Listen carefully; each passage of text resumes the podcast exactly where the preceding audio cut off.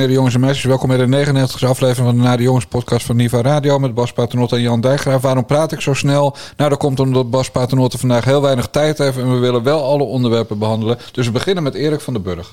De omstreden maatregel van het kabinet om gezinshereniging te vertragen voor migranten met een verblijfsvergunning is zo goed als van de baan. Staatssecretaris Van den Burg trekt de maatregel in na felle kritiek. Het was een maatregel die er snel voor moest zorgen dat er minder asielzoekers naar ons land zouden komen. Dat is een tijdje gelukt, maar de maatregel was ook vanaf het begin af aan omstreden. Van den Burg bleef hem verdedigen. Voor de VVD was beperken van het aantal vluchtelingen heel belangrijk. Maar juist daar haalden meerdere rechters een streep door. Premier Rutte heeft zijn eigen partij persoonlijk beloofd dat er minder eh, mensen naar Nederland gaan komen in de komende jaren. Door deze misser, want eh, dat mag je dit toch echt wel noemen, wordt het alleen nog maar ingewikkelder. Een misser noemt Xander van het Wulpet. Uw ambt- eigen ambtenaren hebben al tijden gewaarschuwd dat deze eh, maatregel juridisch wankel was. Waarom heeft u het dan toch gedaan? Was het alleen maar om uw partij de VVD te pleasen? Was het om tijd te kopen? Waar hebben we nou naar zitten kijken? Ja, Eén correctie op wat we net eh, zagen. De maatregel is niet ingetrokken. Tijdelijk stopgezet. Oké, Ja, waarvan acte? Nee, maar dat is wel een belangrijk punt. Omdat Zeker. wat je ziet is dat het nu bij de hoogste rechter eh, eh, ligt, de Raad van State. En dan kun je nu op dit moment wel doorgaan met het, met het nemen van deze maatregelen. Maar dan zadel je alleen maar de rechtspraak op met nog extra Ja. uitspraken van lagere rechters. Laten we dan wachten tot de Raad van Ja. State een uitspraak doet. En dan is het heel simpel. Wat de hoogste rechter zegt, Ja. dat dient uitgevoerd te En- worden. Nou, ik doe de korte versie. Jezus, wat een loser, zegt die VVD. Nou, dan mag jij, Bas. ja, nee, lieve luisteraars, ik heb een beetje haast omdat het de eerste dag na het eh, kerstreces is. En het vraaguur is extreem kort en de regeling van werkzaamheden weet ik niet wat erin zit. En het is dus allemaal eh, druk, druk, druk. Dus vandaar dat, eh, dat we een beetje de snelheid erop zetten en ook eerder opnemen. Maar dat maakt allemaal geen flikker uit. Erik van den Burg. eh, die ook eh, krap in zijn tijd zat. Alleen hij probeerde vooral tijd te rekken dus. Met die, eh, met die nareizigers... eh, of eigenlijk gezinsherenigingregelingen. Want Ja. dat- dat- we hebben het over gezinshereniging. Het gaat erom dat je je hele gezin mag laten overkomen... als je officieel statushouder bent. En dat is een zware tegenvaller... dat de rechter zich daarvoor heeft geworpen... Want het komt, slaat natuurlijk ook weer terug op Mark Rutte, die zijn eigen partij had beloofd toch wel heel erg eh, eh, stringent te zullen optreden eh, tegen de instroom van asielzoekers. Hoogst persoonlijk. Hoogst persoonlijk. En daar werd hij afgelopen vrijdag tijdens zijn wekelijkse persconferentie ook aan herinnerd. En toen vroeg een mevrouw van SBS6 aan hem. die mevrouw wiens naam ik natuurlijk vergeten ben nu, maar die heel erg goed is, SBS6. Merel Eck. Merel een van de beste parlementaire verslaggevers die we op dit moment hebben. Die vroeg van, meneer Rutte, wat is er eigenlijk een alternatief? Eh, nu deze nareiziger, eh, nareizigersmaatregel van de baan is. En eh, ik heb het dus getimed. Hij heeft vier minuten gepraat. En in de laatste zes seconden zei hij... nee, er is eigenlijk geen alternatief. Echt, het is zo'n lul in dat opzicht. Ja, Het en dat is wisten we natuurlijk allemaal al maanden geleden. Namelijk toen die deal gesloten werd... waar Brekelmans van de VVD over stond te juichen... hoe geweldig de deal was. Want Ja, nu gingen, ja. we de, gingen we het aanpakken, die tsunami van asielzoekers. Ja, nou, onder- ondertussen blijven ze binnenstromen. Eh, daar was vorige week ook eh, nog overleg over hè, op het katshuis, hoe dat nou allemaal verder moet.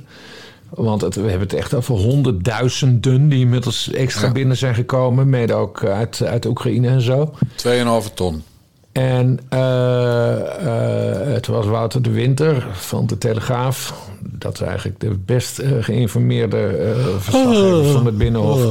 Ja, ik lag onder de zonnebank net, sorry. Ja, maar eh, hij hoort uit zijn bronnen, en dat heeft hij, dat heeft hij keurig opgeschreven in de krant. Ja, niet wie de bronnen zijn, maar dat daarover binnen het kabinet eh, eh, het, het, het vallen eh, geen taboe meer is. Nou, dat is mooi. Ja. Kan dat dan snel geregeld worden? Eh, nou ja, hij, hij zegt het mes, het mes ligt nog niet op tafel. Maar dat er achter de schermen niet langer geheimzinnig over wordt gedaan... geeft aan dat 2023 wel eens rumoeriger kan verlopen... dan de politieke winterslaap van de afgelopen weken de indruk gaf. Eh, nou ja, goed, die politieke winterslaap duurt in zoverre nog iets langer... dat ze het niet gaan laten vallen voor de Provinciale Statenverkiezingen, gok ik zo. Nee. Eh, maar daarna, ja, dan wordt het wel, eh, dan wordt het wel, eh, wel spannend, zegt Wouter de Winter. Nou, en laten we het hopen. Ook al, ja, wat gaat er dan gebeuren? Voor Mark Rutte maakt het waarschijnlijk niet uit, want die wint toch elke verkiezing. Dus ook als het kabinet valt, dan wordt Mark weer de grootste. Of ben Nou. te cynisch?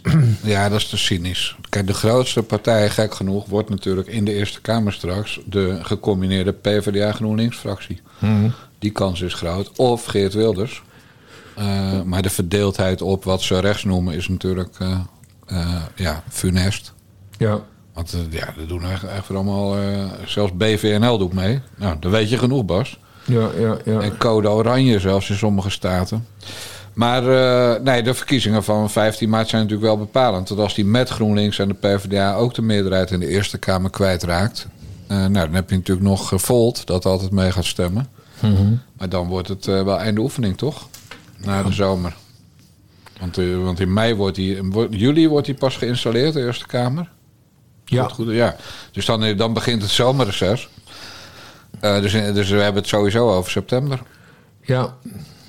Hé, hey, maar eh, ja, oké, nou mooi. Ik, maar goed, eh, dat het dus geen taboe is, dat is, Dat dat is nieuws dus, dat is dus positief. Alleen, ja, Mark Rutte wint tot nu toe alle, alle verkiezingen, dus dat is een beetje het, een beetje het probleem. Ik kreeg trouwens net post binnen hier. De postbode kwam weer aanrijden. Nu stoorde die ons gelukkig niet. Ja. Maar die gaf me een brief van Mirjam Bikker. Dus ik ga hem lezen later en dan gaan wij er nog even over bellen van de week. Briefje van Mirjam heet het. Ja, ja. En handgeschreven zo te zien. Maar goed, ik heb nu geen tijd om te lezen. Want dan, dan geef ik jou niet de aandacht die je verdient, eh, vriend. Nee, maar ik heb, ik, heb de, ik, ik, heb de, ik heb de brief ook gekregen. Oh. Ik, heb, ik heb hem ook nog niet gelezen. Want eh, maar die hele show om Mirjam Bikker staat me een beetje tegen. Want zo belangrijk is het niet. Ik bedoel, ze is daar Gaat gewoon... ons op kokkie drost. Ze zit, ja, nee, dat, dat één. En Maar, maar ook eh Mirjam Bikker zit daar om te slikken. En dat en meloenen, meloenen te slikken. Oh ja, ja, ja, ja, ja, ja, ja. En dat is haar enige rol verder. Nee, eh, het weekend. eh, we hadden natuurlijk ook Sigrid Kaag... die een of andere toespraak heeft gehouden in de landen. Oh ja, met, al die, met die Peter Breedveld-achtige figuren op de, op de tribune. Peter, Peter Breedveld was aanwezig. Ja, En- het was tegen polarisatie. Ja, maar dat kwam omdat zijn vrouw eh, het, het gesprek modereerde. Eh, maar ook, ook, die, ook die mevrouw Koopmans. Ja, vroeger. en Pietje Lekkerkerk van Vorsten vroeger en nu geradicaliseerd eh, FVD-pester. Ja, die zaten er ook allemaal. Ja. Dus die zullen wel zijn uitgenodigd. Ja, allemaal slachtoffers van de ja, maar ik, vond het, ik, vind het, ik vind het allemaal weer, allemaal weer zo... dat ze het dan zo dom aanpakt. Doe dan een beetje mensen van statuur. Ja. Zet een beetje mensen van statuur er neer. Eh, maar goed, eh, Kaag die, die, die roept dus op tot openlijk verzet tegen rechtsextremisten en complotpopulisten. Nou, ik ben daar helemaal voor, want ik ben erg gekant tegen wappies en ik ben al helemaal gekant tegen nazi's. Eh, het viel me alleen wel op dat ze het niet over linksextremisten heeft. Linksextremisten roeren zich ook. Dat hebben we vorige week gezien in Duitsland, hè, in dat dorp. Waar Greta Thunberg zelfs eh, op bezoek was. Daar, eh, daar hebben Antifa, dat zijn dus antifascistische eenheden, extreem Fascisten linkse dus. militanten. Die hebben daar journalisten eh, van Poont, maar ook gewoon Duitse journalisten, in elkaar geramd en, en, en gestenigd. Er zijn stenen opgegooid. Heb ik Greta Thunberg helemaal niet over gehoord. Die heeft alleen geklaagd dat de politie gemeen deed tegen de demonstranten. Ehm, Je trapt Maar wel in de val, Paternotte. wat zeg jij? Ja, je trapt in de val. Want Nou, je ja, zegt dat eigenlijk- de politie gemeen zou hebben gedaan. Nee, ja, dat is, dat je- is haar standpunt. je zegt in, de politie eh, heeft gewoon netjes opgetreden. Dat is in- standpunt. Nou hoor, mag ik? Ja. Je zegt in je openingszin, ik ben het natuurlijk helemaal mee eens van die, die eh nazi's en, eh, en, en complotdenkers. Maar dat, het probleem is natuurlijk dat Sigrid Kaag niet definieert wie ze daarmee bedoelt. Want ze noemt helemaal niemand. Een heel klein beetje Forum voor Democratie in het eind van het verhaal. Maar ze bedoelt iedereen rechts, tussen apostrofs, van D66. Ze bedoelt ook jou en ze bedoelt ook mij. Want wij ondermijnen ook de democratie. Omdat we zeggen, nou, dit kabinet is wel erg burgervijandig in Ja. haar daden. Ja. Dus dat is het punt. Het punt is niet dat ze nazi's en, en gekkies eh, de oorlog verklaart. Het punt is dat ze iedereen de oorlog verklaart. En dat mag nog, hè, verbaal. Maar ze willen ons ook uitsluiten van het de- democratisch proces. Dat is waar het om heb gaat. Je, heb, je, heb je één moment, Dijkgraaf? Ja, weer post? Nee. Ik moet even het stuk van mijn aantekeningen wegscheuren. Dit had ik natuurlijk allemaal voorbereid. Dit zou ik allemaal gaan zeggen. Oh, nou ja. Dan schiet het wel lekker op. beginnen met zeggen dat ze dus eh, gek genoeg extreem links niet noemt. En toen kwam Ja. ik dus met dat voorbeeld uit Duitsland. En toen wilde ik zeggen... en laten we trouwens ook even kijken naar... wie de laatste politieke moorden hebben gepleegd in Nederland. Hè? Dat was een extreem linkse milieutheorist die Pim Fortuyn doodschoot. En een, een moslimmeneer. Ja, ik weet niet of je eigenlijk zijn moslimmensen... ik weet niet waar je die moslimterroristen onder moet scharen. Maar goed, eh, die, hebben Theo, die, die heeft Theo van Gogh eh, vermoord. Ehm, eh, en toen wilde ik dus gaan vertellen dat het D66 om heel iets anders te doen is. En dat is namelijk iedereen rechts van D66 als fout bestempelen. Maar dat heeft Jan Dijkgraaf net gezegd. Nou ja, daar zijn we het in elk geval over eens. Ja. Kijk, en het echte gevaar, en dat heb jij natuurlijk gelezen in eh, de, in de beruchte rubriek Briefje van Jan. Het echte gevaar is het kagisme. Met die enge, magere mannetjes die, die, die rollen spelen waar meneer Goebbels nog van zou kunnen leren. En het, het is allemaal tekstboek, ja, fascisme. Ja, Dat ja. is het.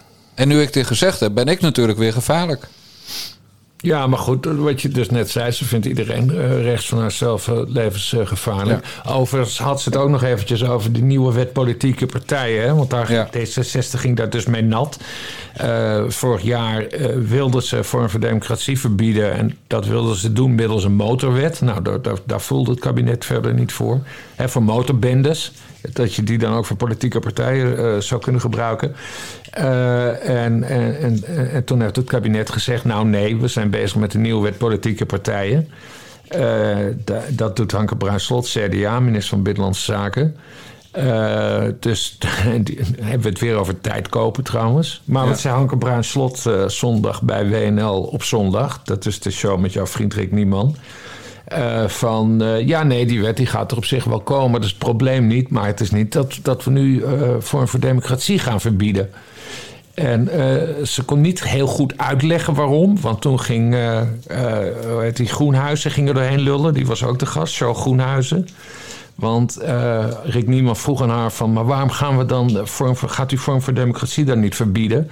Maar ja, dat kon ze dus niet goed uitleggen dankzij Charles, Charles Groenhuizen. Maar ze heeft dus expliciet gezegd, gezegd... er zijn op dit moment geen politieke partijen die de democratie ondermijnen. Ja, ja en daar Dus, denkt dus Kaag anders over. Daar denkt Kaag anders over. Dus daar kunnen ze ook nog een stevig robbertje over gaan vechten in het kabinet. Maar het wordt uiteindelijk de rechter, dat, heeft, dat zei Bruin Slot eh, meermaals.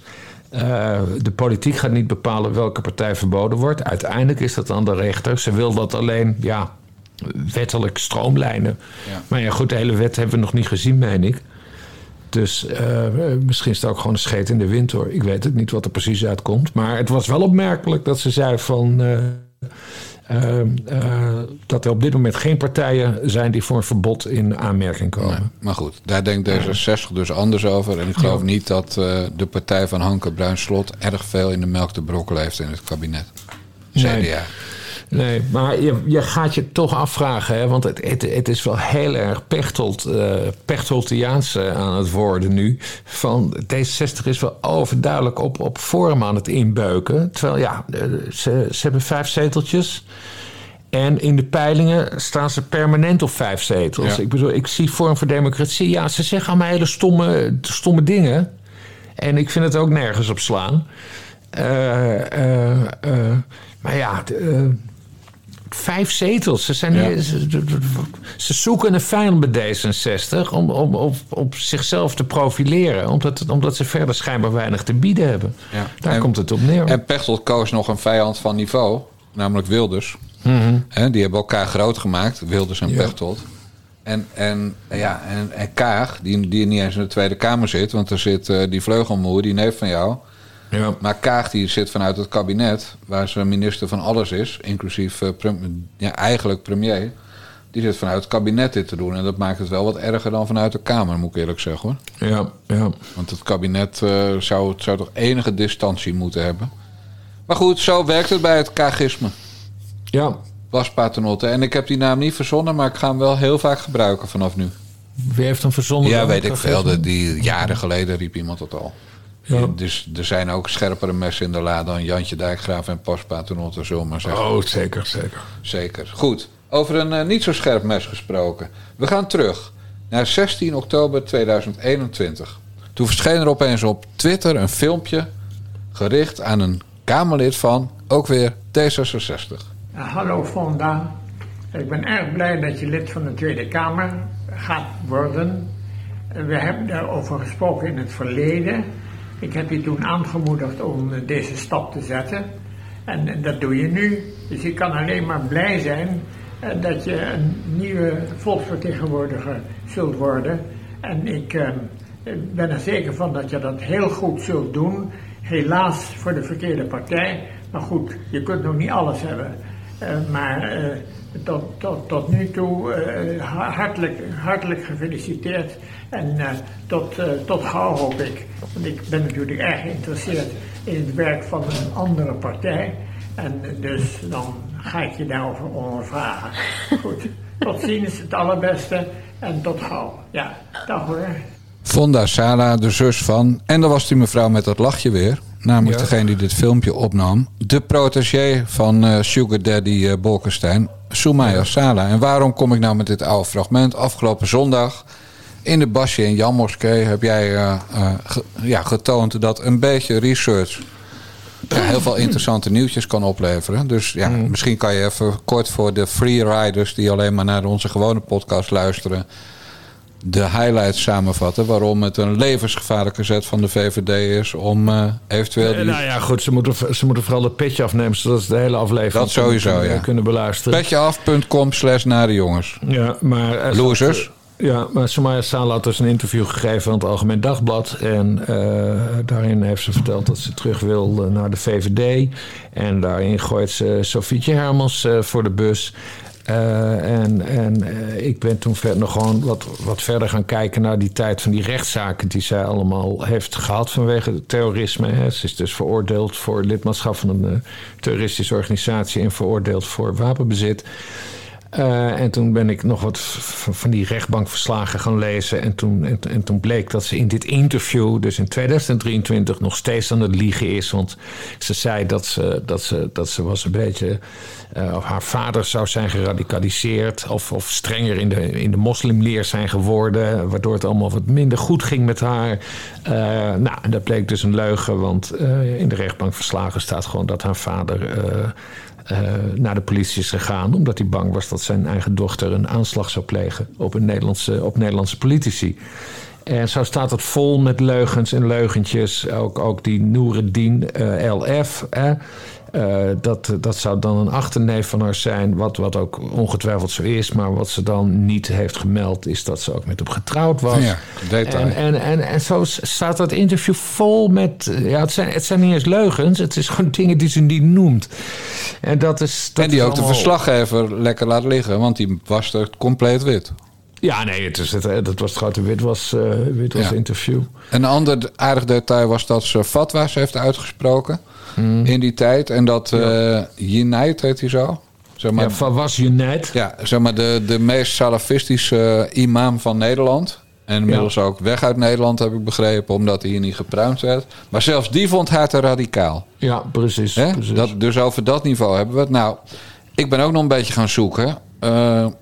Er schijnt ook nog iets te zijn met dat ze eh, de scalp van eh, Beatrix wilde. Toen nog koningin Beatrix. oh, Er staat vertel ook iets dat. over. Nou, ik heb het nog niet helemaal gevonden, dus ik, ik ga niet eh, alles citeren. Maar ze zou ook nog iets geroepen hebben over ja, dat, dat Beatrix eraan moest. Dus we hebben het inderdaad over een heel lief meisje. Waar, waar Frits Bolkestein, Aai over de bol, zich over heeft ontfermd. Waar de hele universitaire en journalistieke en politieke elite voor is, ge- is gaan kruipen en aan het kruipen. Ja. Ik heb ook wat contact gehad met mensen die, die wat negatieve dingen over haar hebben gezegd vorig jaar. En zodra je iets negatiefs over haar zegt en je zit in dat circuit, hè, vooral het Amsterdamse circuit, is dat van journalisten. eh, dan begint ze meteen op een vreselijk agressieve, hoogmoedige manier te appen. Om je ter verantwoording te roepen en te zorgen dat je, alle, dat je alleen maar aardige dingen over haar op social media meldt. dus ze manipuleert mensen op een afschuwelijke manier. Ja. Nou ja, Bolkestein. Hè, we weten dat hij eh, niet meer helemaal helder is. Zowel fysiek als psychisch. Dan Ja. zeg ik het maar weer heel erg besmuikt, zoals dat heet. En dan gaat Hans Nijenhuis van het Algemeen Dagblad, correspondent in Brussel, die gaat haar interviewen en die laat haar leeglopen. En, en die komt echt met nul van die feiten die jij net opnoemt om eh, duidelijk te maken dat dit gewoon een levensgevaarlijke vrouw, vrouw was, is en zal blijven. Ja, en... eh, Takia! Takia, maar Geert Wilders die, eh, die luistert schijnbaar ook onze podcast. Uiteraard. Eh, want die, die begon, begon ons als een wilde te retweeten, zag ik. En eh, hij had mondelinge vragen ingediend voor het vragenuur, wat nu gaande is. Eh, hij, wilde Mark, hij wilde Mark Rutte over de kwestie bevragen. Nou, Mark Rutte, dat kan dus niet, want hij zit in de Verenigde Staten, as we speak. Op bezoek bij eh, zijn eh, Amerikaanse collega Joe Biden. en, Ook zo'n vergeetachtige man. maar goed, dat maakt niet uit. Dan, dan, dan het kabinet had ook iemand anders kunnen afvaardigen. Maar het gaat helemaal niet door, want eh, Rutte, of, Rutte Wilders heeft die vragen dus ingediend voor het mondelinge vragenuur. En het presidium heeft in alle wijsheid besloten dat het onderwerp niet op de agenda komt eh, in het vragenuur. Waar kozen ze wel voor eigenlijk? Eh, geen idee. Want jij zei dat het vragenuur ruk zou worden. Ja, dat, dat- het, het zijn ook maar twee onderwerpen vandaag. En, en, en, en, maar ik, ik kijk daar dan met een half oog kijk ik naar de onderwerpen... en dan moet ik beslissen, is dit wat of niet? En jij besloten en dat het het is, niks en was. het is beide helemaal niks, vond ik. Dus eh, daarom... eh, en we hebben straks nog een regeling van werkzaamheden die ik wil zien. Maar beslist nou het presidium dit of Vera Bergkamp? Eh, Welke nee, vragen? dat is het presidium. Ja, dat is, dat, ja kijk, het, dat is het geheim van het presidium. Hè? Maar die vergaderen dan. Hè? die- Je hebt dan, weet ik veel, 10, 20, 30 Kamervragen. Of Kamerleden die een vraag willen stellen. En met z'n allen dan, dan maken ze een selectie. Ja, maar de enige goede... zeggen, want ja, maar de PVV zit ook in het presidium. Ja, Ja, Bosma. precies, Martin Bosma. Maar eh, ja, eh, die mensen moeten ook samenwerken. Dus Ja. Bosma... Nee, want ik kreeg op Twitter kreeg ik al allemaal woedende mensen van... eh, toen ik meldde dat het dus niet in het vraaguur zat. Ja, maar Bosma zit toch in het presidium? Ja, maar hij zit er niet in zijn eentje, Nee. domme mensen. Nee, maar bovendien was de timing van Wilders dus even niet zo handig. Omdat, Omdat de premier zelf... Precies, eh, dus er was ja. een goede reden om te zeggen... ja, je kan het wel willen, maar... eh dus belang, dus, eh, als hij het niet vergeten is, zit hij bij Biden. Ja. Dus, eh, ja, ja, ja, je Ja. weet het nooit. Goed, nou laten we dan even verder gaan over de VVD.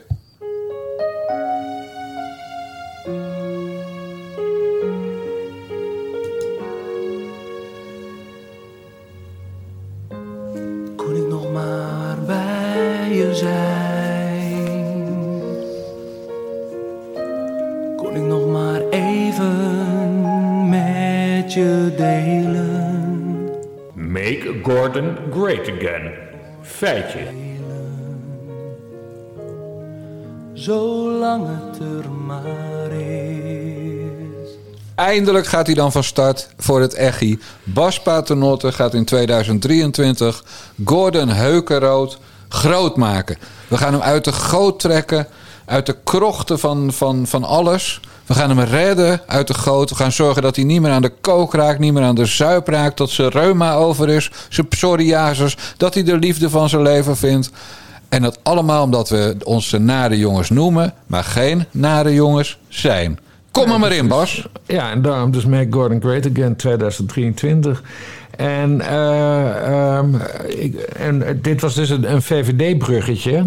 Eh, want we weten dat Gordon op zich wel goed is met de VVD. Hij, heeft, eh, hij is heel vaak treedt hij op op VVD-bijeenkomsten. Hij is echt een, een VVD-prominent. Maar wat ik niet wist, want ik, ik ben me dus nu in, in Gordon aan het verdiepen. En onder andere in die biografie die over hem is geschreven. Eh, Gordon is zelfs erelid van de VVD. Erelid. Hij is.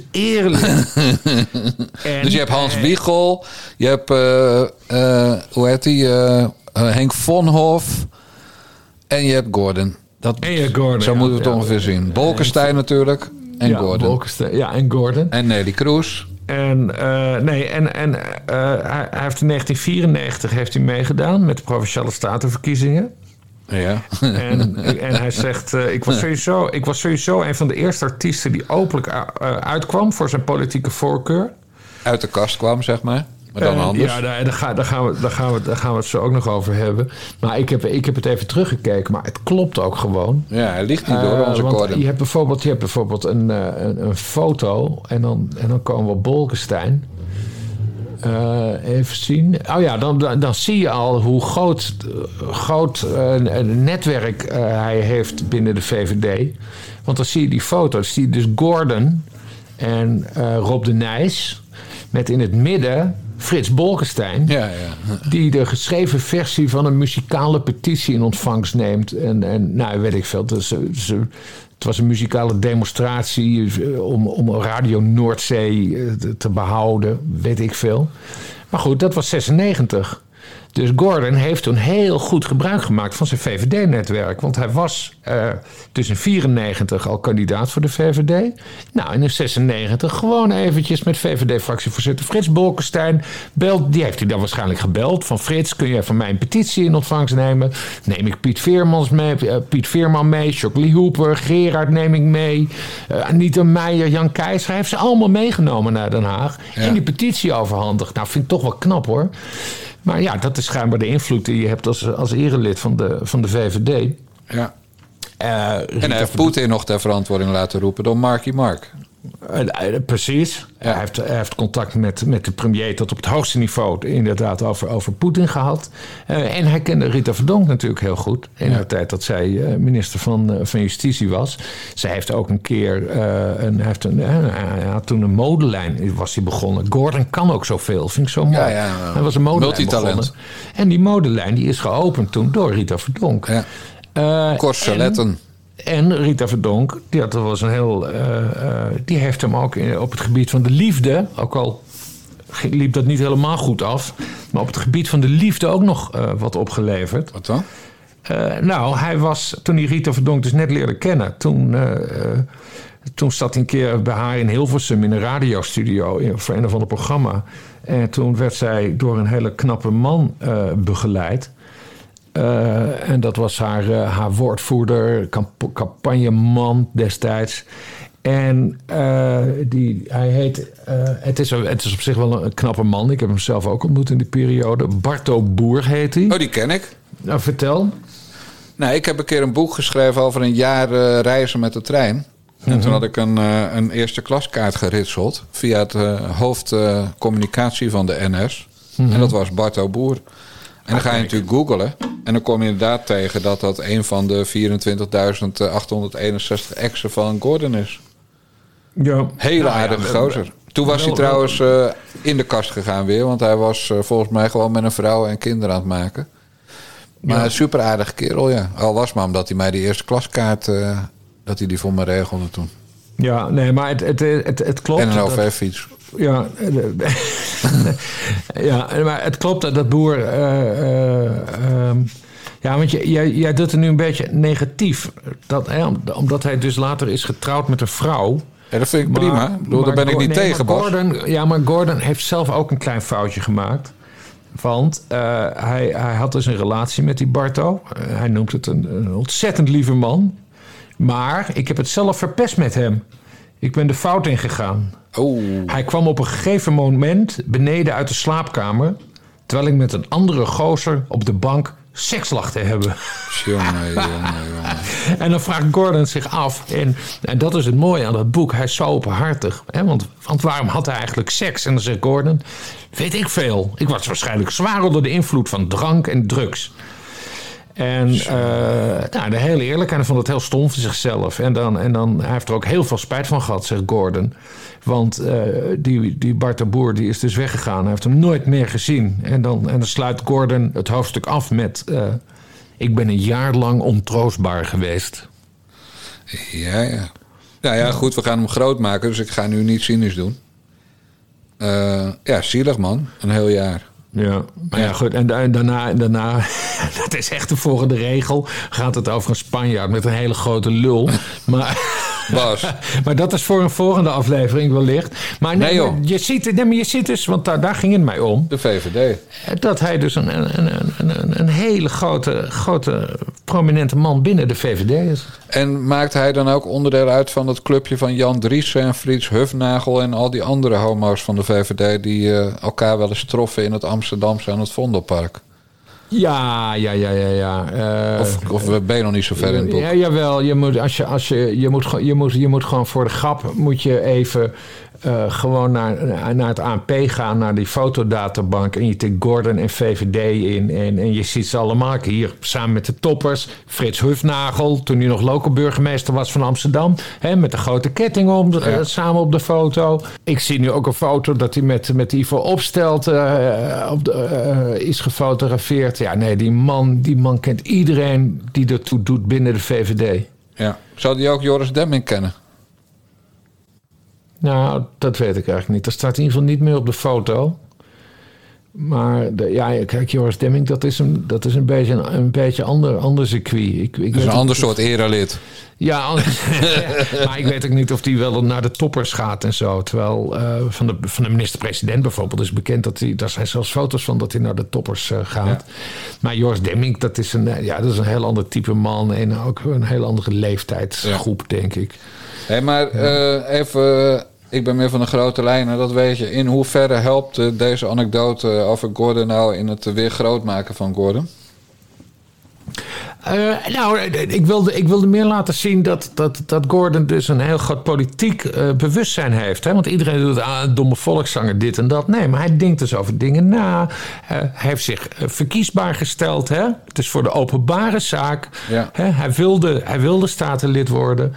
Eh, nee, eh, een hele politiek bewust en echt, echt een liberaal blijkt uit alles. Dat is, dat is ook een kant van Gordon, die, ja, die kent niet iedereen. Nee, nou mooi, dankjewel. Ja. Dan wil ik het nu even over het WEF hebben, want wij hebben het nooit over het WEF.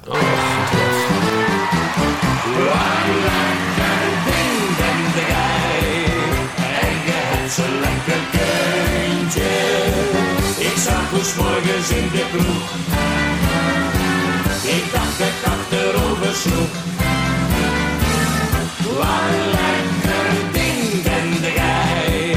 En je hebt zo'n lekker kuntje. Ik zag hoe 's morgens in de kroeg. Ik dacht dat ik achterover sloeg. Nou, jij snapt al waarom ik dit heb gekozen natuurlijk. De twee pinten. Eh, nou, waarom? Wat een lekker ding ben gij. Nou ja, het gaat over het WEF. En je weet dat het WEF eigenlijk alleen een praatclubje is. Mhm.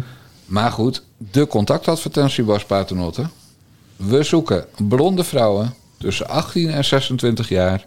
Minimaal 1,70 meter lang. En niet verlegen. Dat zocht het WEF voor eh, deze week. Een, eh, een, vacature op allemaal websites van een of ander uitzendbureau. Gewoon blonde, lekkere wijven. Niet te kort en goed van de tongriem gesneden. Ja, Oh, ik- er waren tijden, Bas, Ja, dat dat seksistisch was. Ik heb die hele advertentie gemist. Maar Echt? ik negeer, zo, ja, ik negeer zoveel mogelijk over het WEF. Het, het is echt, het is zo doodvervelend gewoon de hele tijd. Al die, al die praatjes erover. Ja, dat ben ik helemaal met je eens. Maar dit is een andere kwestie. Maar dat er, een, eh, dat er, een, eh, dat er zo'n advertentie is geplaatst door de organisatie, dat is wel heel apart. Zeg. Ja. En wat bedoelen ze met niet verlegen, Bas Paternotte? Dat ze natuurlijk in staat moeten zijn om mensen actief aan te spreken en te benaderen. Ja. En waarom moeten ze blond zijn? En waarom maximaal 26? En waarom minimaal 18, Bas Paternotte? Ja, ja. Ja, en weet je wat ik nou het allerergst vind? Want het zijn natuurlijk gewoon een soort callgirls die niet neuken. Hè, wat, ze, wat ze zochten. Het allerergste is dat ze na de ophef daarover... Nee, op één na het allerergst. Dat ze na de ophef erover die advertentie hebben weg laten halen... omdat ze zich niet konden vinden in de inhoud. Dus de opdrachtgever heeft het bemiddelende bureau... zeg maar de pooier... opdracht gegeven om die advertentie te halen. Want dit was niet de bedoeling. Ja. Nou, en weet je wat nou het aller, allerergste was? Wat die wijven dan konden verdienen per dag. Voor dat uh, hoereren bij het WEF. Raad is, het dagtarief. Nou, wat zal het zijn tegenwoordig? 15, 15 euro? Nou, 150. Oh, dagtarief. Ja, dagtarief. Niet per WIP. Oh, Ja, nou ja, 150 euro, dat is toch net de prijs dan, of niet? Zonder wip, zonder neuken. Als die, nou ja, dat staat er niet bij. Uh, je moet niet verlegen zijn. En goed van de tongriem gesneden. het is allemaal weer zo ordinair. Nee, het is zeker ordinair, ja. Van het WEF. Ja. En van Maar wat al die is nou mensen de- die daar Wat is naartoe nou de gaan. dagprijs? Wat is de dagprijs? Nou, 150 euro Oh, kregen het is ze. 150 euro. Ja. Oké, ja. En dan kregen ze ook wat de vlucht betaald. Wat, wat ze altijd doen bij call girls. En de onkosten. Ja. Dus ze kregen ook nog een hapje eten. En dan, die Klaus Schwab, dat is al zo'n enorme Don Juan. Hè? Een hele knappe man om te zien. 84-jarige viespeuk. Ja. ja. Nee, maar goed, iedereen die daar dus heen ging, van al die bedrijven, van al die overheden, al die journalisten, hè? Ja. Allemaal medeplichtig. Kijk, dat WEF, hè, dat, dat bestaat al sinds eind jaren 70. Ja. Alleen, dan gaat het schuwelijk mis met hun PR. Eh, want, want ook, ook de, hij doet wat al veel langer. Het is niet dat Vorm voor Democratie heeft bedacht dat het, we, we- dat het WEF fout is. Dat komt allemaal uit de Verenigde Staten, waar, waar het al de, meer dan tien jaar of zo gaat het daar over het WEF. Eh, en trouwens. Linkse mensen zijn er vooral boos om. eh, Nou, vroeger, wa- precies. Vroeger waren het linkse mensen. Maar, maar nu zijn het rechtse mensen die eh, het, hun, eh, het WEF weer beschuldigen van communisme. Wat allemaal echt... Daarom is het ook allemaal, allemaal van dat gelul. Want het, het, het, het, is gewoon, het zijn allemaal zakenmensen die daar komen... Heet dat leiders, leiders van industrieën, uit de politiek, uit de media zelfs een beetje. Het, het is geen communistisch complot. Het is gewoon een enorme grote week durende netwerkborrel. Waar je bij kan afvragen in hoeverre deze democratisch gelegitimeerd is. Kijk alleen maar naar ons kabinet. Hè? De minister-president over verschillende dagen. Maar de minister-president gaat, zes ministers, twee staatssecretarissen, zoiets. Ja. Een enorme grote ploeg gaat erheen. Die eigenlijk geen verantwoording erover afleggen aan de, aan de Tweede Kamer. Kijk, en dat is hetzelfde probleem waar, waar we zelf ook wel over hebben geschreven. De Bilderberggroep natuurlijk. Die, maar de, de Bilderberggroep heeft niemand het meer over. Omdat het WEF, eh, dat is nog veel groter.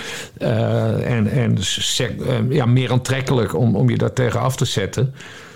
Ehm, maar ja, maar, maar ik, zie ik zie het complot niet zo. Ik, ik vind het gewoon raar. En, en ze hebben hun PR dus niet op orde. Dan heb je dus zo'n zo, advertentie als dit. Dat is niet slim. Nou ja, die beelden de- van die, van die honderden privéjets... die dan daar op een eh, landingsbaan ergens in Zwitserland staan te wachten... tot, tot de baas weer naar huis gaat. Eh, ja, ze hebben hun PR ni- niet op orde. En ik, ik vind dat je als kabinet er ook een beetje afstand van zou kunnen nemen. Maar Rutte die wil het er niet over hebben. Dat was afgelopen vrijdag, werd hij ook daarna gevraagd van... eh, eh, maar eh, ja, jaagt u die complottheorie niet een beetje aan? En dan zegt hij, nee, dat vind ik allemaal onzin. Maar ja, en dan loopt hij toch weer met dat weftasje. En dat, dat is allemaal buitengewoon onhandig. Dat is gewoon provoceren van hem. Het, ja, dat is gewoon provoceren. Dat is, eh, nee, ik vind het allemaal buitengewoon onhandig. En ik vind het wel goed dat er gesproken wordt over, over, over het World Economic Forum. En, en want de SP stelt er ook gewoon kamervragen over... wat ze vroeger deden bij de Bilderberggroep. Eh, om even aan te geven dat het vroeger toch echt een linksonderwerp eh, was. eh, globalisering. Want daar, daar, daar hebben we het over. Maar ja, het probleem is dat die, die hysterische lui eh, van Forum voor Democratie... ja, die maken die hele discussie... Die is, want je kan een serieuze discussie erover hebben... maar Forum voor Democratie maakt de hele discussie kapot... omdat het gewoon gestoorde wappies zijn... Eh, waardoor ja, iedere kritiek eh, op het WEF kun je dan weglachen. Nou, dat is de situatie waar we nu in zitten. Dankjewel, uh, Thierry Baudet. Ja, en daardoor is Asja nu niet gegaan. Asja ten Broeke? Ja, die zouden anders mooi voor, die, eh, voor vijf privéjets kunnen tegenhouden... door op de landingsbaan zichzelf vast te lijmen. Oh ja, precies. Ja, ja, ja, Ja, want daar doen ze het nu niet, hè? Nee. Maar goed, 5000 militairen die dat zootje bewaken... ik vind het ook wel wat, hoor. En ik, eh, ik geloof helemaal niet in, in complotten. Ik geloof er wel in dat het echt belachelijk is... dat in die advertentie stond dat ze maar 26 jaar oud mochten worden. Ja. Want ik dacht van nou, blond, 1,70 meter minimaal niet verlegen... Maxima had ook weer kunnen werken voor de geld nu ze er toch is. Ja, maar ja, die is geen 26 meer. Ja. En ook niet blond van zichzelf meer waarschijnlijk. Ja. Wel 1,70 meter. Wef- we- Wef ruimt op Bef, bedenk ik me nu. Nee, sorry. Dat, Oh, die nee, ben je toch allemaal man. weer te Oh, oh, plat. oh, Echt, echt, echt. Jij zou echt met dit gedrag zo kunnen gaan werken bij de publieke omroep, Bas Paternotte. Bij, Ja. bij, bij, bij een, een hele stoere, wilde omroep als Poont of zo. Weet je wel, die het bestel dan helemaal omver gaat werpen. Zou je zo naartoe kunnen. Makkelijk. Oh ja, publieke omroep. Ik had natuurlijk een kwestietje met... eh, eh, dat ik een, eh, een briefje had geschreven aan de ombudsman... over Natasha Gibbs, die het over, over Israël had. Ja. Nou, dat weet je nog wel. Maar daar heb ik dus een nieuwtje over. Maar we gaan eerst even luisteren naar een zeer wijs man. Er zijn eh, een hoop klachten binnengekomen bij de NPO om. Dit was niet een wijs man hoor, maar je gaat zo meteen een heel wijs man horen. Er zijn eh, een hoop klachten binnengekomen bij de NPO-ombudsman. eh, vooral ook eh, na een oproep van columnist Jan Dijkgraaf. Ehm, maar inderdaad, eh, dan, dan wordt dat voorgelegd aan Omroep BNNVARA. Die mogen daar dan eerst op reageren, op, op die klachten. En ehm, eh, die vinden dat, eh, dat de uitlatingen van eh, Kips over, eh, over Israël... en dan citeer ik, voldoende steun in feiten en actualiteit hebben. Zij baseerde haar uitspraken onder meer op rapporten van Human Rights Watch, Amnesty International... en de Verenigde Naties, zo liet de omroep donderdag aan het ANP weten. Ja, dat is toch onvoorstelbaar. Dat zijn dus allemaal gewoon eh, organisaties die een belang hebben hierin. Die eh, vaak hebben aangetoond bias te zijn.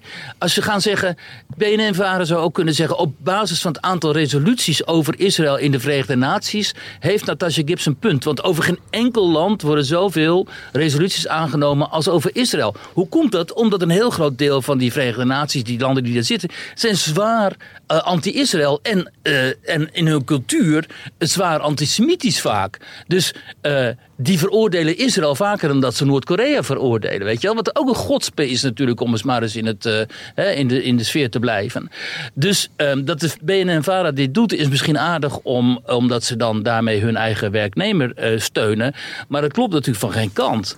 Eh, en nu komt dus de kwestie, als eh, ongehoord nieuws of ongehoord Nederland veroordeeld wordt vanwege eh, nalatigheid in hun journalistieke aanpak, dus op basis van schending van journalistieke codes, eh, dan zou BNN-VARA ook eh Ja, en berispt dat was ook moeten het worden. punt van Dijkgraaf eh, bij zijn oproep om, om, om te klagen. Ja, en dan sturen dus heel veel mensen op basis van het briefje van eh, Jan Dijkgraaf een, eh, deze zeg maar, modelklacht eh, naar de ombudsman. En dan zeggen ze bij de ombudsman en bij de omroep zeggen ze we krijgen veel te veel van dit, dezezelfde klacht binnen. En het zijn allemaal klachten uit het veld van Forum van Democratie en Ongehoord Nederland. Nou ja, als je nog meer bewijs wilt van de wat zeggen we, nou, politieke kleur van die eh, publieke omroep waar we met z'n allen voor betalen, dan, eh, dan is het moeilijk zoeken, denk ik. Want in dit geval is het toch wel heel pregnant eh, aanwezig en ook gewoon zichtbaar. Nou, wat wie Duk zegt dus, Bas Paternotte. Alles, alles wat wie Duk Juist. zegt. Dus dat, daar heb ik een keer credit gegeven aan wie Duk... die dit vertelde in zijn eigen podcast Het Land van Wie Duk. Maar ik was dus verder gegaan. Want die standaardklacht die ging naar BNN-VARA. En we wisten al wat BNN-VARA ging zeggen. Eh, van nou, wij zien dat anders. Hè? Een mening hadden ze erover. Nou, dat mag allemaal. Maar inderdaad, het feit dat Bert Huisjes... de, de, de portefeuillehouder van Op1 namens WNL... Maar niet betrokken bij die uitzending waarin Natasha Gibbs eh, eh, dat over Israël zei, dat een apartheidstaat was. Bert Huisjes was inderdaad degene die zei: ja, de meeste klachten komen uit de hoek van Forum en Ongehoord Nederland. Nou, ten eerste wil ik daar niks mee te maken hebben. Dat, eh, dat is denk ik best wel bekend voor mensen die mij kennen. Eh, maar ik heb dus een, mijn klacht uitgebreid richting de ombudsman. En ik heb mevrouw Smit een mailtje gestuurd. dat ik ook de klacht eh, op Bert Huisjes wilde betrekken. Want hoe kan Bert Huisjes weten wie de klagers zijn? Ja. Want de, de, de namen van de klagers en, en worden, eh, die zijn sowieso, je moet je naam en adres geven. Maar in feite wordt alles eh, geanonimiseerd. En, en dat Ja. betekent dat je dus niks kan zeggen. En bovendien eh, was het eh, beschuldigend wat Bert Huisjes doet. Want ik vind het nogal een beschuldiging. Als die, hij zei namelijk dat het hoofdzakelijk klachten waren uit die hoek. Nou, wat hij kon weten was dat er ook uit die hoek klachten kwamen. Want dat zag hij dan aan Twitter-profielen. Blijkbaar heeft hij daar tijd voor om Twitter af te stuinen met wie Ja. zijn nou die mensen. Eh, maar goed, in elk geval was het stigmatiserend en beschuldigend. Ook in de richting van mij en andere nette mensen. Want de Nou ja, en je, je vraagt je inderdaad af. Je komt er wel eventjes op het terrein van privacywetgeving. Exact. Nou, dus... Heeft hij wel, heeft, want voor hetzelfde geld heeft hij... ja, Ik kan me niet voorstellen dat de, dat de NPO-ombudsman zo ver zou gaan... maar dat ze dan Bert Huisjes ook inzage heeft gegeven in, die, in de privé. Ga ik, je zo, ga ik je zo duidelijk maken? Dat kan dus het geval zijn. Mm. Niet van welke partij ze stemmen, hè, want dat staat niet op die klachten, maar wel wie het zijn. Dat kan. Ja. Eh, maar goed, ik heb die klacht dus uitgebreid naar het gedrag van Bert Huisjes, die zich A. bemoeit met een kwestie die hem niks aangaat. Want het was een klacht tegen BNN-Vara en Natasha Gibbs, die iedereen ongeveer indiende. Ook uit Joodse hoek, van mensen die helemaal niks te maken hebben met Ongehoord Nederland of Forum voor Democratie. Eh, en, en dat stigmatiseren van hem. Eh, ja, dat is natuurlijk een heel kwalijke zaak. Nou, Ja. ik kreeg van de ombudsman, vrouw, want zij heet Margot Smit... bijna per kerende post een reactie. Over die klacht die ik uitbreidde tot bedhuisjes. En hoe denk jij dat die reactie luidde? Ik heb geen idee, ik ben heel benieuwd. Vertel. Met betrekking tot de uitspraken van de heer Huisjes en uw oproep de rol van de heer Huisjes mee te nemen in een ombudsmanonderzoek. De ombudsman heeft daarin geen rol. De uitspraken zijn namelijk niet gedaan in een journalistieke publicatie van de publieke omroepen. En dat is het werkterrein van de ombudsman. U kunt deze vragen be- best stellen aan de omroepdirecteur in kwestie. Dat is dus Huisjes. De ombudsman zou het op prijs stellen om in CC een eventueel antwoord aan u meegenomen te worden. Kortom, omdat Huisjes dit op Twitter heeft gezegd en in een ANP-bericht, maar niet op de publieke omroep zelf, kan de ombudsman er in haar ogen niks van vinden. En of meneer Dijkgraaf haar even in CC wil zetten. Als hij aan Bert Huisjes een mail gaat sturen met beste Bert Huisjes, kappen met dat gedrag, vuile vieze pleurishond. Nou ja, zeg. Dus ze heeft formeel wat natuurlijk, ze heeft natuurlijk formeel hartstikke gelijk. Maar ze zegt ook iets over die persoonsgegevens. Mhm. Want ik suggereerde inderdaad dat het mogelijk zo was dat Bert Huisjes er over die persoonsgegevens beschikte. Wat mij raar leek, want dat had niks met het programma te maken. Hè, waar, waar- wat ik betwiste. Met betrekking tot het gebruik van de gedeelde persoonsgegevens, zegt dus de ombudsman. De ombudsman levert altijd, zo ook nu, de minimaal nodige persoonsgegevens aan een betrokken programma of omroep. In dit geval omroep, dus dat is BNN-VARA. Zodat deze naar klagers kunnen reageren zoals de klachtenprocedure voorschrijft. Dit met verwijdering van de daartoe onnodige gegevens, zoals postadressen en telefoonnummers. Wij leveren dus geen volledige NAW-gegevens, slechts naam en mailadres. En dan gaat ze Mhm. vertellen waarom dat heel veel werk kost. Maar de omroep bepaalt dus wat er verder mee gebeurt. En niet de ombudsman. Zij levert het aan BNN-VARA. En BNN-VARA mag vervolgens bepalen wat er met die klachten gebeurt. Ja. Dus desnoods ook naar Bert Huisjes sturen. Ja. Nou, Bert Huisjes heeft zich er natuurlijk mee bemoeid. Hè? Want Bert Huisjes is het opperhoofd namens alle... Eigenlijk namens Fransie Klein, die viespeuk... is hij het opperhoofd van, van op één. Eh, maar goed, dit is dus zo'n handjes eraf eh, beweging van de ombudsman. Zoals eh, ze in, het in de gehele kwestie kan doen. Want BNN-VARA heeft nu gereageerd op die, op die klachten. Met, nou, wij zijn het er niet mee eens. Wij vinden dat Natasha Gibbs prima kan zeggen dat Israël een. een Ja. Dus, dus, maar dat betekent nog niet dat, dat de ombudsman zegt: Nou, ik ga er zelf nu nog iets van vinden. Of ik ga er zelf niks meer van vinden. Maar ik geef je op een briefje: de ombudsman gaat er verder niks meer van vinden, Bas. Nee. Omdat BNN-VARA heeft gereageerd naar alle klagers. Want we hebben allemaal hetzelfde mailtje gekregen. Denkt zij van: Nou, de klacht is nu afgehandeld. En de aanvullende klacht van die dijkgraaf heb ik keurig een persoonlijk mailtje gestuurd. Eh, dus dat is ook afgehandeld. Ja. Maar de kwestie is natuurlijk niet of ze alleen maar Bert Huisjes ook eh, eh, moest onderzoeken. De kwestie is. Je hebt vorig jaar, toen Lee Koet Nederland een klacht indiende over een gast van Buitenhof. die ook zei dat Israël eh, zo'n staat was. Toen heeft ze gezegd dat dat niet, zon, niet zomaar gezegd kon worden. En zij zei onder andere, want de Nederlandse regering vindt dat helemaal niet het geval. En, en zoals Wier Duk terecht zegt, die anderen zijn allemaal eh, belanghebbenden. Het zijn allemaal Ja. activistische clubjes. Ja. Eh, dus als zij in, de, in vorig jaar heeft gezegd... een gast van Buitenhof mag zulke uitspraken niet doen... dan is het natuurlijk nog veel erger als een presentator en een medewerker van de NPO dat soort uitspraken doet. Dus het is hartstikke belangrijk dat die ombudsman gewoon nog even zelf erin duikt en met een uitspraak komt. En ik schreef je op een briefje, dat is er niet van plan. Nee. Ik Dus- vind het meest opmerkelijke. eh, nee, er zijn eigenlijk twee, opmerkelijke, twee dingen die me echt opvallen. Dus ze heeft de, de, dus de naam en toenaam heeft ze verstrekt van de klagers. Ja, naam en, eh, en mailadres, ja. Ja, Dat dus, mag. Dus, dat mag dus. Dus, dus geen, geen privéadres en zo. Maar goed, dus de eh, voor- en achternaam. En die zijn weer bij Bert Huisjes terechtgekomen. Wellicht. En, die, nee, want anders kon, kon hij dat niet zeggen. Dat het, dat het Ja, of hij zegt dat alleen op basis van Twitter-berichten. van ik heb, hem ook ge- ik heb ook een klacht ingediend. dat iemand dat dan roept. Huisjes is toch ook journalis- journalist? Dus Geweest. Hij, hij heeft natuurlijk onderzoek gedaan. Dus, hij, dus je hebt die klagers. Hij heeft die lijst gekregen. Eh, dus die heeft hij dan gekregen van BNN Vara. En toen is hij zelf, is hij naam voor naam voor naam, is hij gaan googelen. Om te zeggen, hoofdzakelijk eh, ongehoord Nederland en forumaanhangers. Ja, nee, precies. Want anders kun je niet tot die conclusie komen. Nee, dan had je gezegd, er zitten er veel bij. Ja, dan moet je zeggen van, ik heb op Twitter gezien dat daar heel veel... Exact. eh, maar dat doet hij bewust niet. Omdat hij ons allemaal, al die klagers, ook die, die Joodse mensen, die nabestaanden, Ja. weet je wel. De nazaten van oorlogsslachtoffers. Ja, die wilde hij allemaal in het hokje duwen. Van ja, jullie zijn wappies, complotdenkers en extreem rechts. En daarom sloeg ik er ook op aan toen jij het eh, daarover eerder over had. Toen het ging Ja. om, eh, om Kaag. Dit, dit bed huisjes van D66 is langzamerhand in plaats van WNL. Ja. Echt jongen, Bas, we moeten... Wat een vage toestand zeg. We en, moeten- en, ga, en, ga je nu nog een klacht indienen of, of hem benaderen? Wat, Wat denk jij nou?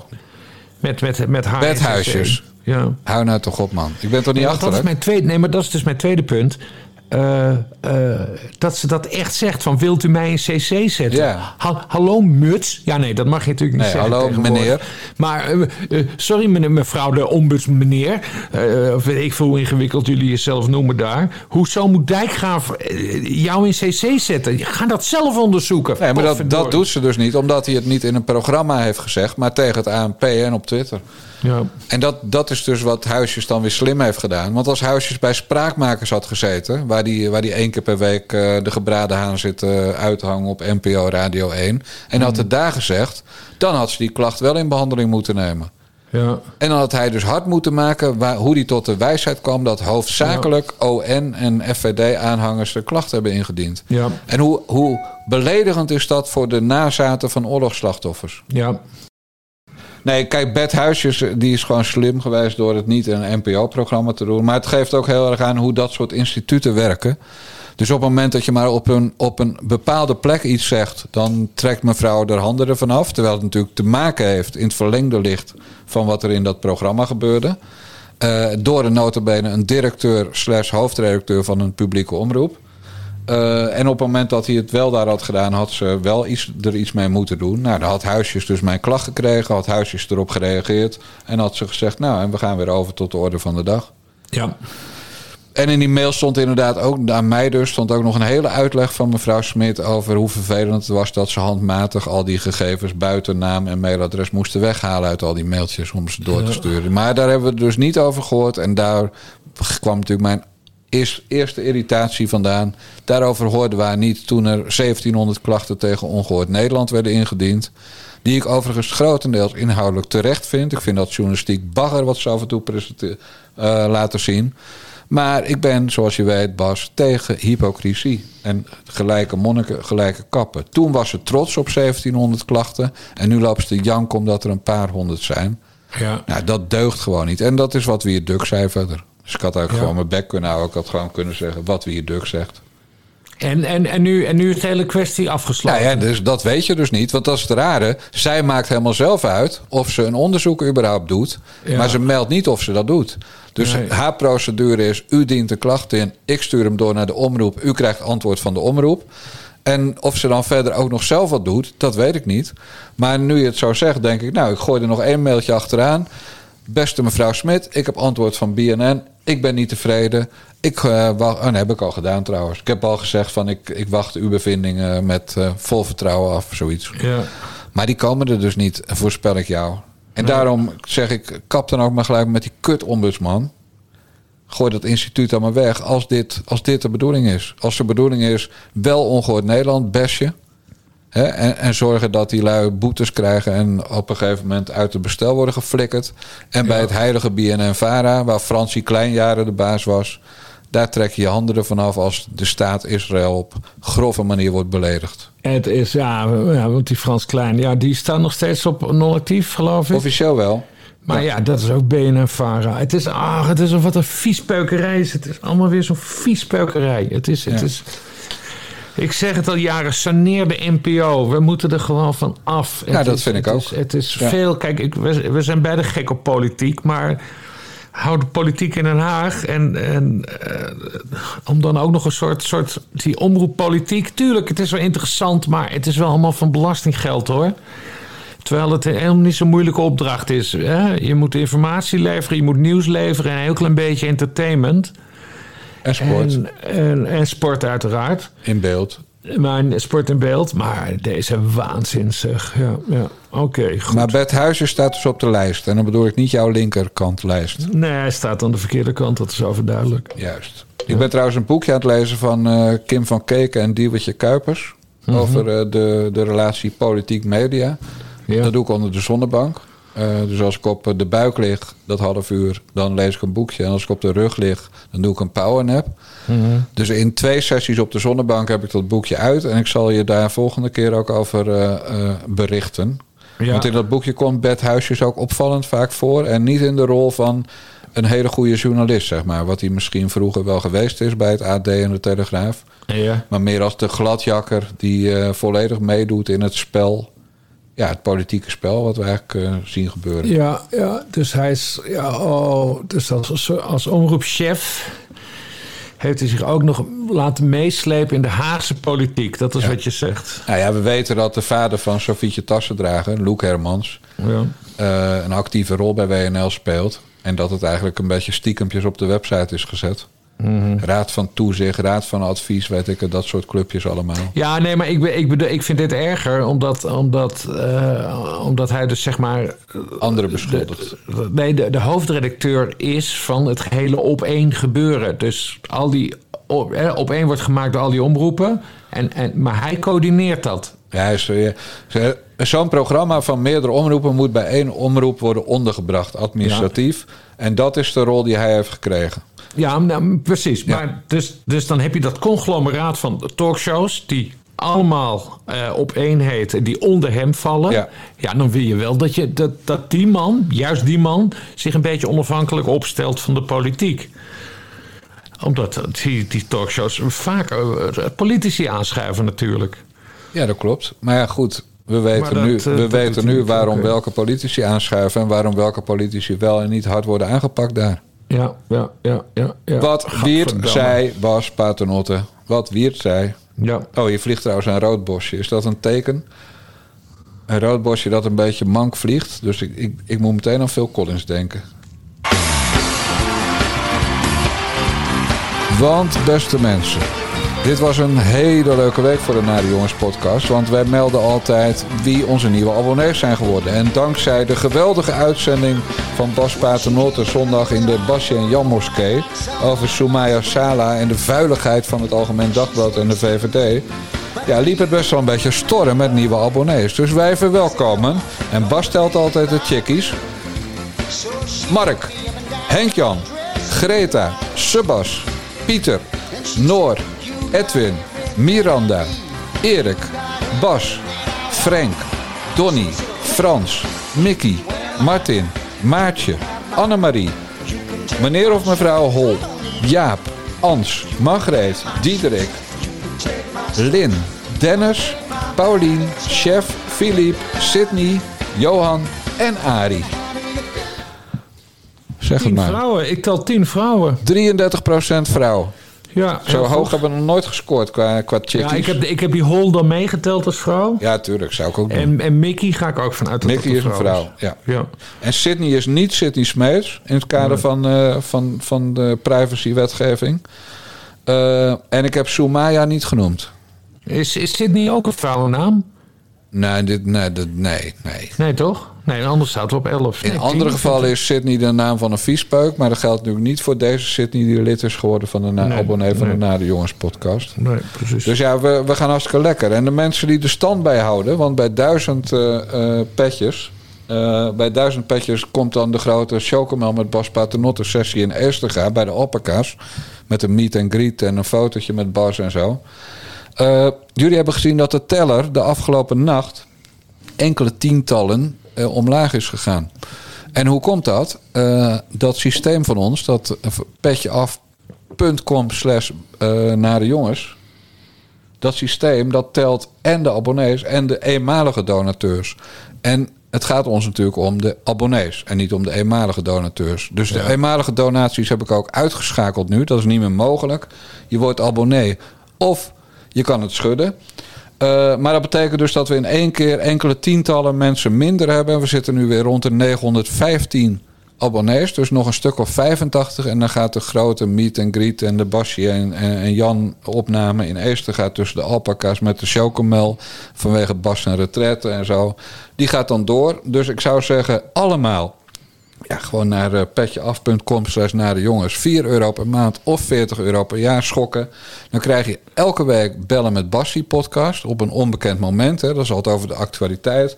En elke zondag krijg je dan ook de ecumenische kerkdienst uit de Bassie en Jan Moskee te Utrecht voor de kiezer. Heb ik het zo goed verteld? Alwaar wij ook Gordon behandelen, hè? Voor de Uiteraard. goedverstaander. Ja, Want eh, Gordon wordt dus ook in de moskee eh, behandeld... eh, in het kader van Make a Gordon Great Again eh, 2023. Ja, want in een moskee, daar, daar, ja, daar is ook de moskee is er voor iedereen. Ook voor mensen zoals Gordon. Zo moet je het ongeveer zien. Ja, en, en voor de mensen die het allemaal een beetje ordinair vonden qua Gordon en, en, en al dat seksgedoe van Bas Paternotte met, met grote piemels en zo.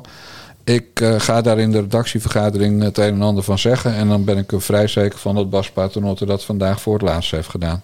Nee, maar vergis je niet, eh, de seks maakt een, een essentieel onderdeel uit van het, van het leven van Gordon. Maar er zijn nog zoveel andere dingen. Nou ja, we hebben het sowieso net al gehad over de politiek. Maar eh, ja, de muziek, dat spreekt vanzelf. Maar hij heeft ook een, dat is ook een, een hele aflevering gaat het worden over de opleidingen die hij heeft gedaan. Hij heeft zoveel opleidingen gedaan, dat wil je niet weten. Ga ik allemaal vertellen. De mazzel. Doei doei.